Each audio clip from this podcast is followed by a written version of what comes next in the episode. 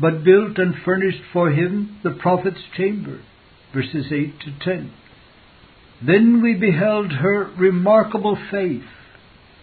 For instead of wringing her hands in despair upon the sudden death of her child, she promptly rode to Mount Carmel where Elisha then was, with the evident expectation that God would undertake for her in that extremity through his servant. Nor was her hope disappointed.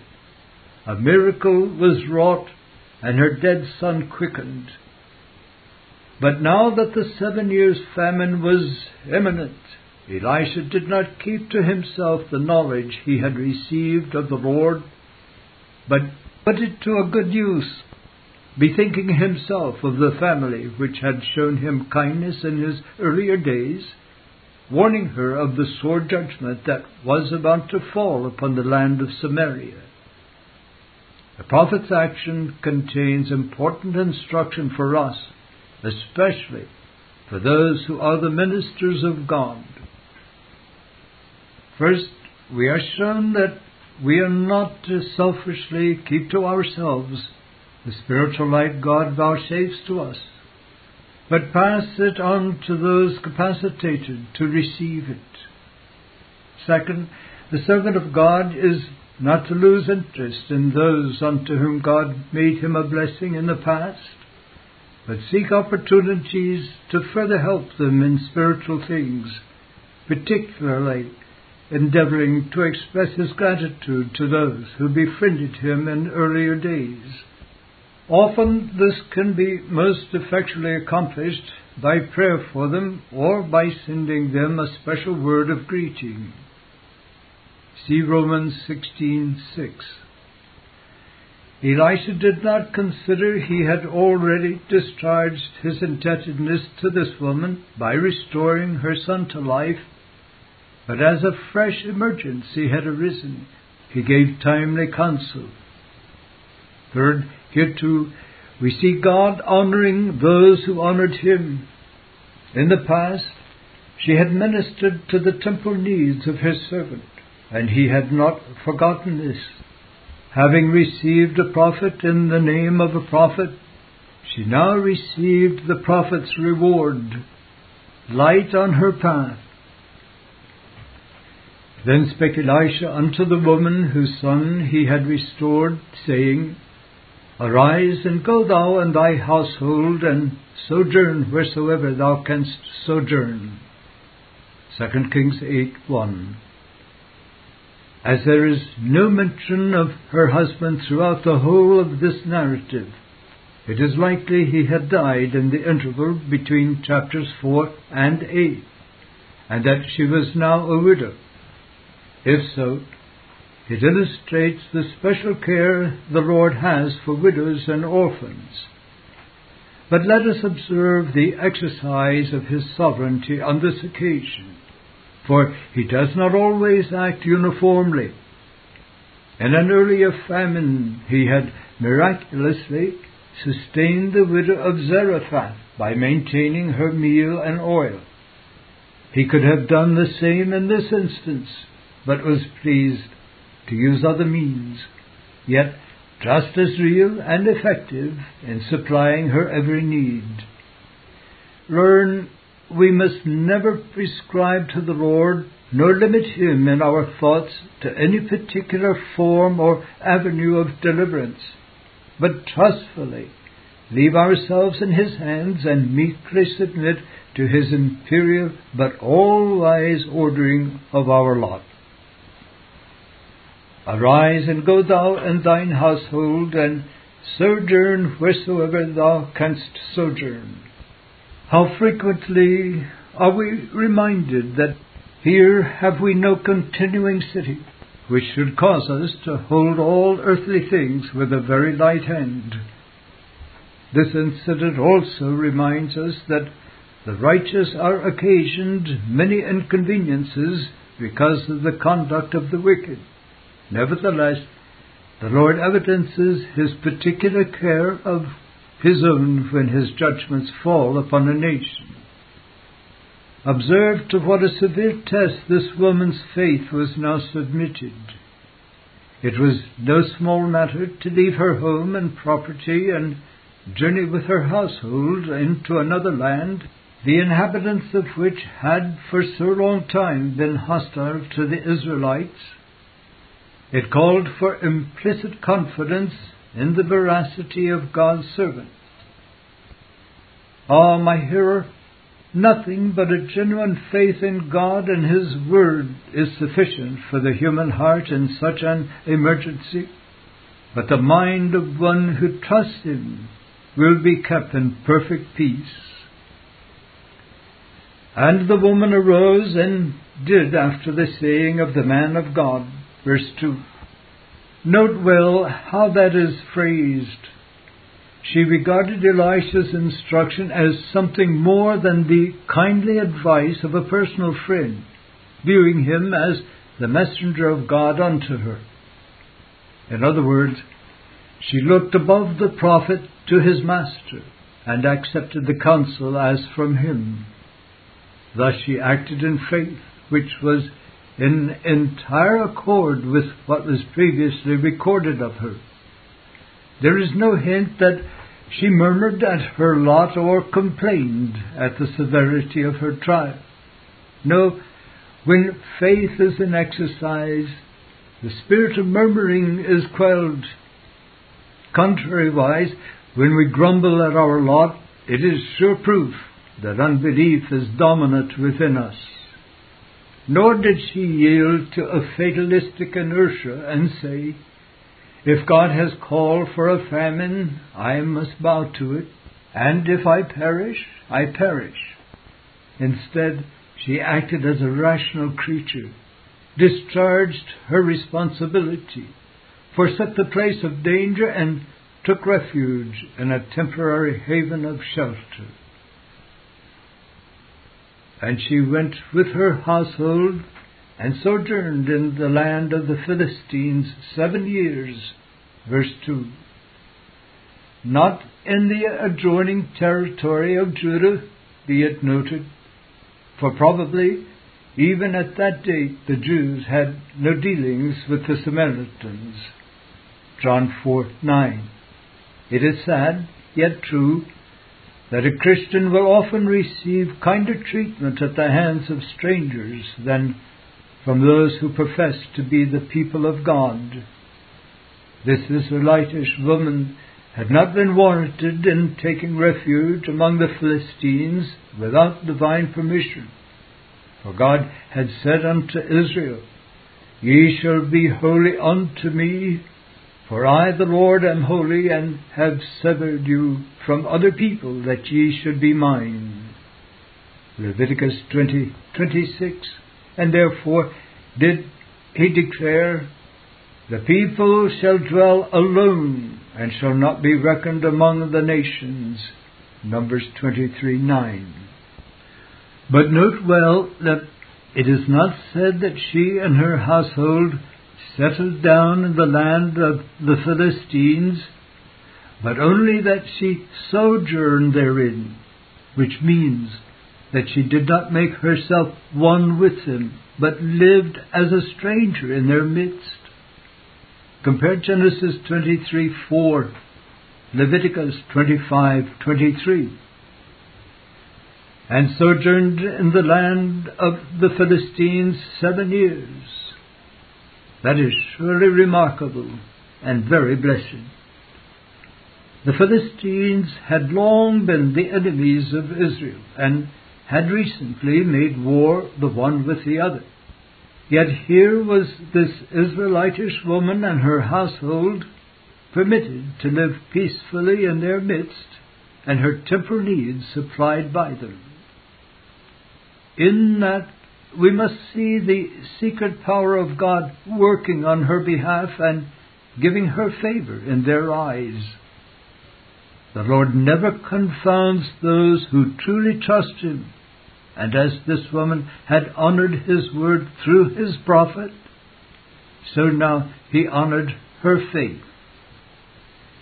Her ways pleased the Lord, and therefore He made her enemies to be at peace with her.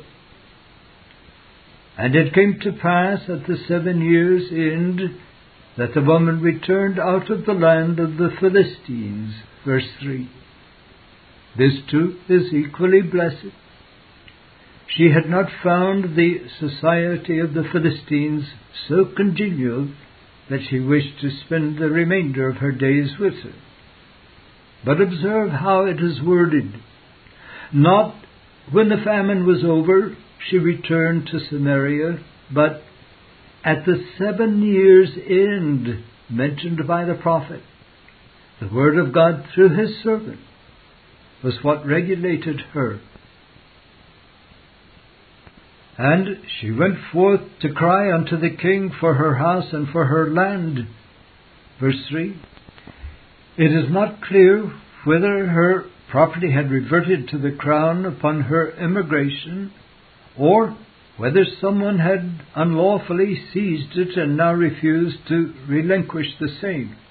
But whichever it was, she did not shirk her duty, but actively discharged her responsibility. She was neither a believer in passive resistance nor of looking to God to undertake for her while she shelved her duty, which had been highly presumptuous. Thomas Scott has pointed out how this verse illustrates the benefit of magistracy, and rightly added in connection therewith, believers may, on important occasions, avail themselves of their privileges as members of the community provided they are not actuated by covetousness or resentment. Do not manifest a contentious spirit and make no appeal in a doubtful or suspicious cause. And rulers should award justice without respect of persons and compel the injurious to restitution. End of quote. Had not this woman now appealed to the king for the restoration of her own property? She had condoned a wrong and refused to uphold the principles of righteousness. Sixth, its sequel. This is equally striking, for the anointed eye will clearly perceive the power of the Lord working on behalf of his handmaid.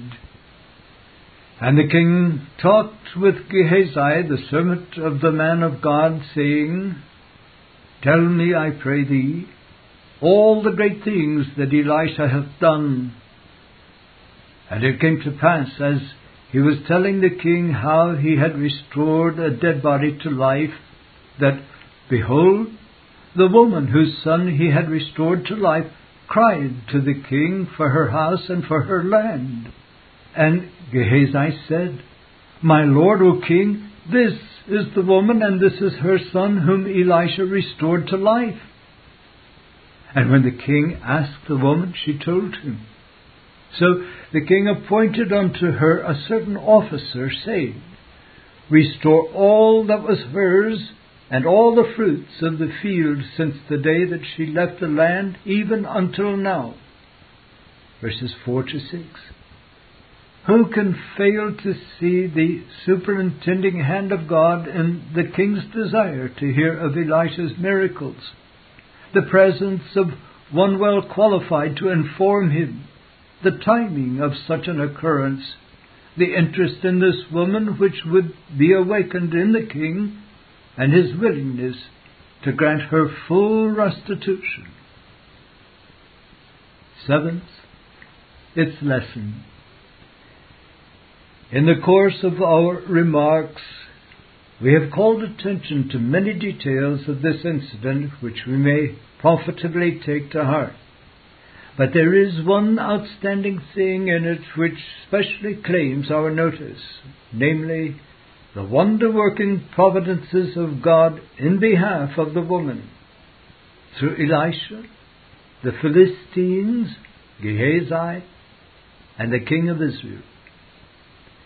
And thus it is that he still acts on behalf of his own, making gracious provision for them in an evil day. Whatever be the means or the instruments he makes use of in providing a refuge for us in a time of trouble, it is as truly the Lord's doing and should be just as marvelous in our eyes, especially when God constrains the wicked to deal kindly with us, as if He openly worked for us what are technically called miracles. At the close of the 107th Psalm, after recounting the various deliverances the Lord wrought for those who cried unto Him, this comment is made Whosoever is wise and will observe these things, even they shall understand the loving kindness of the Lord. The greater pains we take to observe God's hand undertaking for us by His providences, the better shall we understand His loving kindness, and the more confidence shall we have in Him. Chapter 28 Seventeenth Miracle. The opening verse of 2 Kings 8 informs us that the Lord had called for a seven years famine on Samaria, and in our last we considered one of the things which transpired during that sore judgment from heaven. That which is now to engage our attention is not to be regarded as something which occurred after the expiration of the famine, but rather as what took place at its beginning. After tracing out the experiences of the woman from Shunem, the Holy Spirit picks up the thread of verse 1 and informs us of the movements of the prophet himself. And Elisha came to Damascus, 2 Kings 8 7. He too left Samaria, for it was no place for him now that the indignation of the Lord was upon it. When God deals in judgment with a people, his temporal plagues are usually accompanied by spiritual deprivations, often by removing his servants into a corner. Isaiah 30:20 and then the people of God are left as sheep without a shepherd, one of the acutest afflictions they can experience. It was thus with Israel in the earlier famine in the days of Ahab. There is no intimation that Elijah did any preaching during these three and a half years, for the Lord sent him to Kerith and then to Zarephath. Sad indeed is the plight of any people where they are not only scourged temporarily, but have their spiritual blessings taken from them too. During the times of the judges, when every man did that which was right in his own eyes, Judges 21:25, we are told, in those days there was no open vision, 1 Samuel 3:1, which signifies there was no accredited servant of God to whom the people could go for a knowledge of the divine mind and will. So again, in the days of Ezekiel, it was announced, Mischief shall come upon mischief, and rumour upon rumour. And as the climacteric calamity, then shall they seek a vision of the prophet, but the law shall perish from the priest. Judges 7:26. Little as it is realized by the present generation, the most solemn, fearful, and portentous of all the marks of God's anger is the withholding of a spirit filled, faithful, and edifying ministry. For then there is a famine in the land, not a famine of bread, nor a thirst of water, but of hearing the words of the Lord. Amos 8:11. There is much more than appears on the surface in that short statement. And Elisha came down to Damascus. Solemn indeed is that brief and simple sentence, denoting as it does that the prophet had left Samaria, left it because his ministry there was unwelcome, wasted, how often we find a parallel to this in the Gospels. At the very beginning of his public ministry, we read that Christ came to Capernaum, Luke 4:31. Why? Because at Nazareth they were filled with wrath at his teaching. Verses 28 and 29. He entered into a ship and passed over. Why? Because at Capernaum the whole city besought him that he would depart out of their coasts. Matthew 8:34 and 9:1. He withdrew himself from thence because the Pharisees had held a council against him. Matthew 12:14 and 15. He could there do no mighty works because of their unbelief. What follows? And he went round about their villages teaching. Mark 6, 5 and 6. It was necessary that the word of God should first have been spoken to you, but seeing ye put it from you, lo, we turn to the Gentiles. Acts 13:46. When God calls a pastor to another charge, the church he has left has reason to search itself before the Lord as to the cause. First, its connection. And Elisha came to Damascus. 2 Kings 8 7.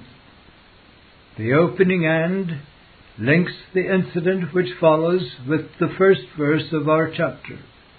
But more, as was the case in several previous instances, it points a series of striking contrasts between this and the events recorded in the context. There, the central character was a godly woman. Here it is a wicked man.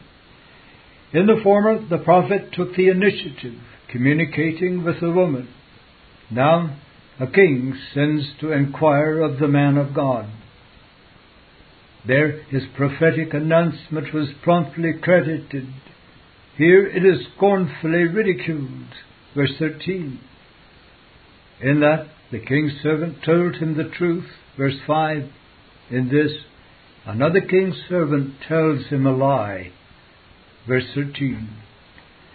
There, God put forth His power and graciously provided for one of His own here he removes his restraining hand and suffers one of the reprobate to meet with a violent end. The previous miracle closed with the restoration of the woman's property to her. This with a callous murder and the usurper occupying the throne. Though there be nothing in the narrative to intimate specifically when it was that Elisha came to Damascus, yet the introductory and seems to make it clear that the prophet took this journey during the seven years' famine, and probably at an early stage of the same. As the Lord was not pleased on this occasion to work in a mysterious and extraordinary way for the temporal preservation of the woman of Shunem, as he had for the widow at Zarephath, but provided for her needs by the more regular yet not less wonderful orderings of providence on her behalf, so it would seem that he did for his servant. And as she sojourned in the land of the Philistines, so he now sought refuge in the capital of Syria, even though that was the very country which had for so long been hostile to Samaria. Nor did he go into hiding there, but counted upon his master protecting him even in the midst of a people who had so often preyed upon Israel. That Elisha's presence in Damascus was no secret is clear from what follows. Second, its occasion.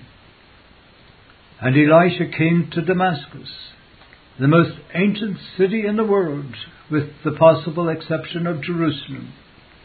Josephus says that it was founded by Uz, the son of Aram and grandson of Shem. Unquote. It is mentioned as early as Genesis 14:15 in the days of Abraham, 2000 BC. It was captured and occupied in turn by the Persians, the Greeks, and the Romans. Paul commenced his ministry there, Acts 9 19 to 22. It remains to this day. In the time of Ahab, Ben-Hadad, after his defeat by the Samaritans and the sparing of his life, said to the king of Israel, Thou shalt make streets for them in Damascus, as my father made streets in Samaria. Upon which Ahab said, I will send thee away with this covenant. So he made a covenant with him and sent him away. 1 Kings 20, 34. Whether Ben-Hadad ever made good his promise, Scripture does not inform us, but his covenant with Ahab certainly gave Elisha the right of asylum in Damascus. That Elisha had not fled to Damascus in the energy of the flesh in order to escape the hardships and horrors of the famine, but had gone there in the will of the Lord, is evident from the sequel. In what follows, we are shown how, while here, he received communications from God and was used by Him. That is one of the ways in which the child of God may ascertain whether or no he is in the place he should be, or whether in self will he has forsaken the path of duty. He that hath my commandments and keepeth them, he it is that loveth me and I will love him and will manifest myself to him. John 14:21. Make myself a living reality to his soul. Make discoveries of my glory to him through the written word. But when we take matters into our own hands and our ways displease the Lord, communion is severed and he hides his face from us. When we choose our own way and the Spirit is grieved, He no longer takes of the things of Christ and shows them unto us, but disquiets our hearts because of our sins. Yes, God made use of Elisha while he sojourned in Damascus. But how varied, how solemnly varied are the several ways in which he is pleased to employ his servant. Not now was he commissioned to heal a leper, nor to restore a dead child to life, but rather to announce the death of a king. Herein we have shadowed forth the more painful and exacting side of the minister's duty. He is required to set before men the way of life and the way of death. He is under bonds to faithfully make known the doom awaiting the wicked, as well as the bliss reserved for the righteous.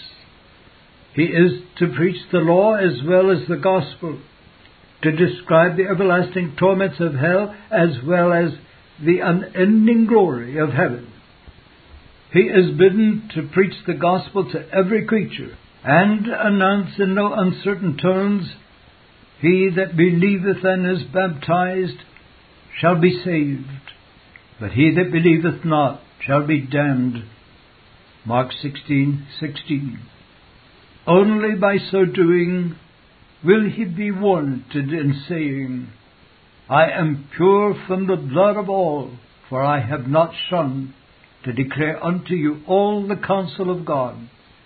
Acts 20, 26 and 27. And Benhadad, the king of Syria, was sick, and it was told him, saying, The man of God is come hither. 2 Kings 8 7. The wearing of a crown does not exempt its possessor from the common troubles unto which man is born. Rather, does it afford additional opportunities for gratifying the lust of the flesh, which will only increase his troubles. It is only by being temperate in all things that many sicknesses can be avoided. For walking according to the rules of Scripture promotes health of body as well as health of soul. When sickness overtakes a saint, his first concern should not be its removal, but a definite seeking unto the Lord to ascertain why he has afflicted him. Job 10:2.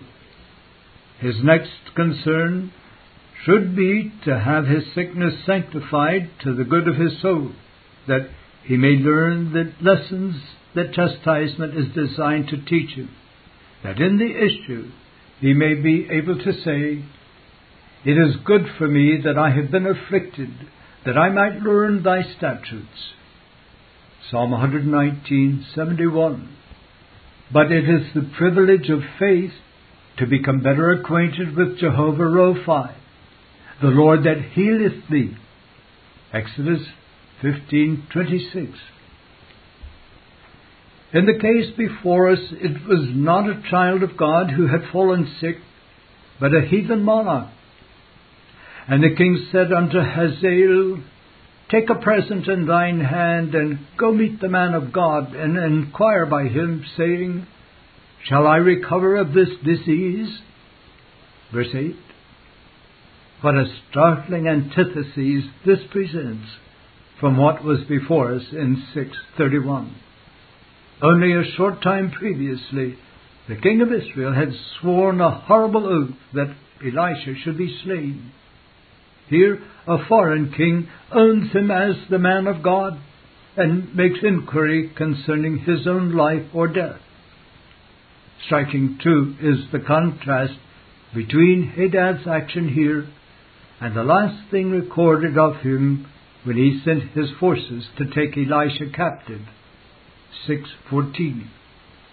How fickle is human nature. One day ready to pluck out their eyes and give them to a servant of God, and the next regarding him as their enemy because he told them the truth. Galatians 4:15 and 16. But now the Syrian king was concerned about his condition and anxious to know the outcome of his illness.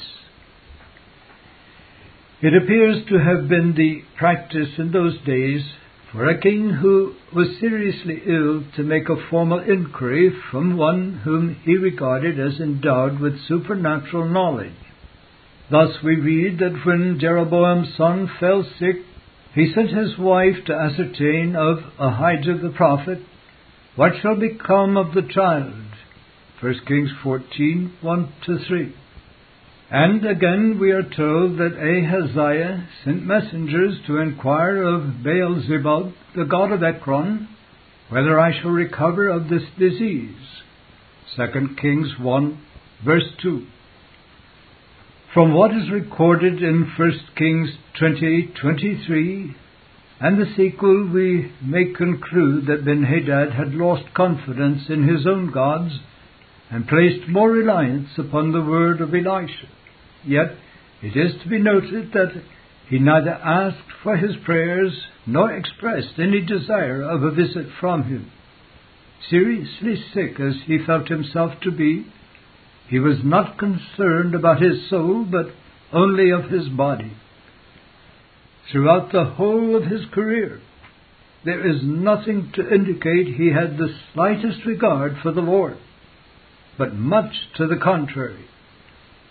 So Hazael went to meet him and took a present with him, even of every good thing of Damascus, forty camels' burden, and came and stood before him and said, Thy son Ben-Hadad, king of Syria, hath sent me to thee, saying, Shall I recover of this disease? Verse 9. The present was to intimate that he came on a peaceful and friendly mission and with no design of doing the prophet an injury or carrying him away as a prisoner. This too was in accord with the custom of those days and the ways of Orientals. Thus, when Saul wished to consult Samuel about the lost asses of his father, he lamented the fact that he had not a present to bring to the man of God. 1 Samuel 9 7. And when the wife of Jeroboam went to inquire of the prophet Ahijah, she took a present for him. 1 Kings 14 3. But looking higher, we may see in the lavish nature of Ben-Hadad's present the guiding hand of God and, and earnest for his servant that he would spread a table for him in the presence of his enemies. We are not told that Elisha refused this present, nor was there any reason why he should. Perhaps he sent a goodly portion thereof to relieve the distress of the schools of the prophets still in Samaria. And Elisha said unto him, Go, say unto him, Thou mayest certainly recover. Howbeit, the Lord hath showed me that he shall surely die. Verse 10. Observe first a significant omission. Elisha did not offer to go and visit Ben-Hadad. That was not because he was callous, for the very next verse shows he was a man of compassion. Rather, was he restrained by the Lord, who had no design of mercy unto the Syrian king. Very solemn was that. But what are we to make of the prophet's enigmatical language? Why this? The disease from which your master is suffering will not produce a fatal end. Nevertheless, the Lord has showed me that his death is imminent by violence. Another proof that the Lord God revealeth his secret unto his servants the prophets. Amos 3 7.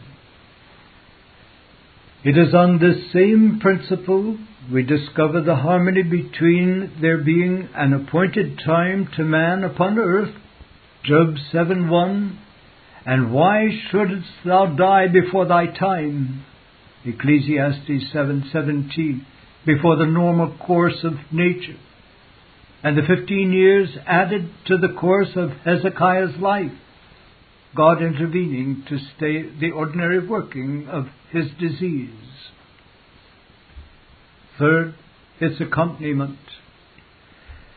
And he settled his countenance steadfastly until he was ashamed, and the man of God wept. Verse 11.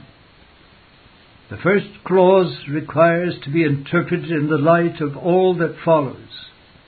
Had it stood by itself, we should have understood it to signify that Hazael was deeply grieved by the prophet's announcement and sought to control his emotions, though that had not accounted for the prophet's bursting into tears. But the sequel obliges us to conclude that so far from being horrified at the news he had just received, Hazael was highly gratified, and the setting of his countenance was an endeavor to conceal his elation. Accordingly, we regard the until he was ashamed. The Hebrew word is often rendered confounded and once put to confusion, as denoting that under the piercing gaze of Elisha, he realized he had not succeeded and was chagrined that his countenance revealed the wicked pleasure he found in the prophet's reply. God has wisely, justly, and mercifully ordered it that to a considerable extent the countenance is made to betray the workings of our minds and the state of our hearts.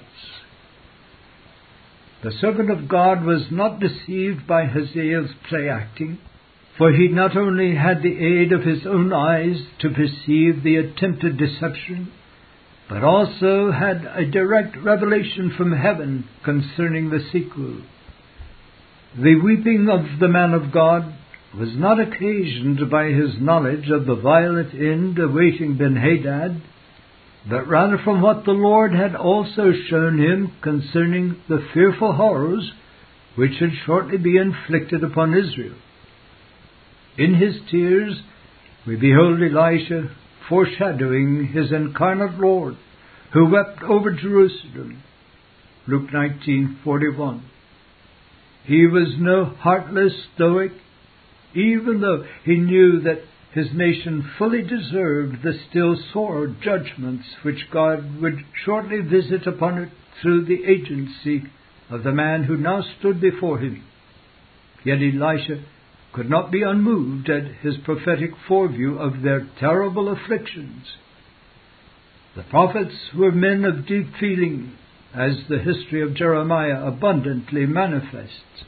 So too was Paul, Philippians 3:18. So is every true servant of Christ. Fourth, its nature. And Hazael said, Why weepest, my Lord? And he answered, Because I know the evil that thou wilt do unto the children of Israel. Their strongholds wilt thou set on fire, and their young men wilt thou slay with the sword, and wilt dash their children, and rip up their women with child. Verse 12.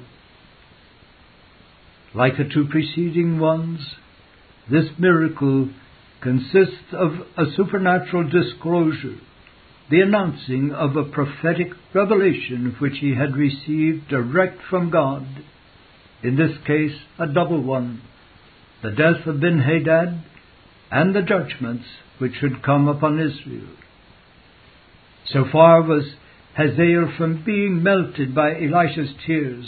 He was probably nonplussed by them, and in order to gain time for composure of mind, asked the question which he did.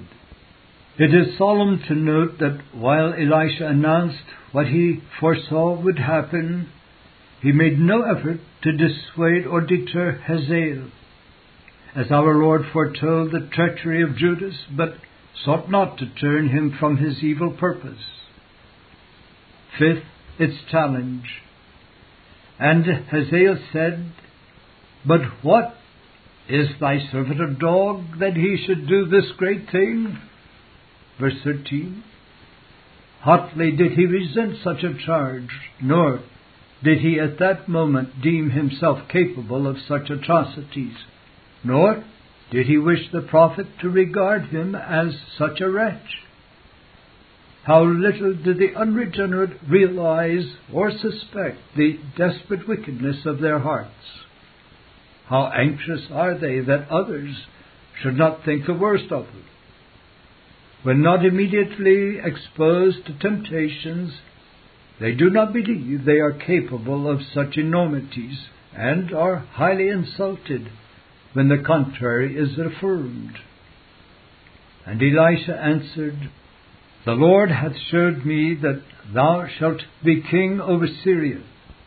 Again, we see the extraordinary powers with which the prophets were invested, though Elisha gives God the glory for his.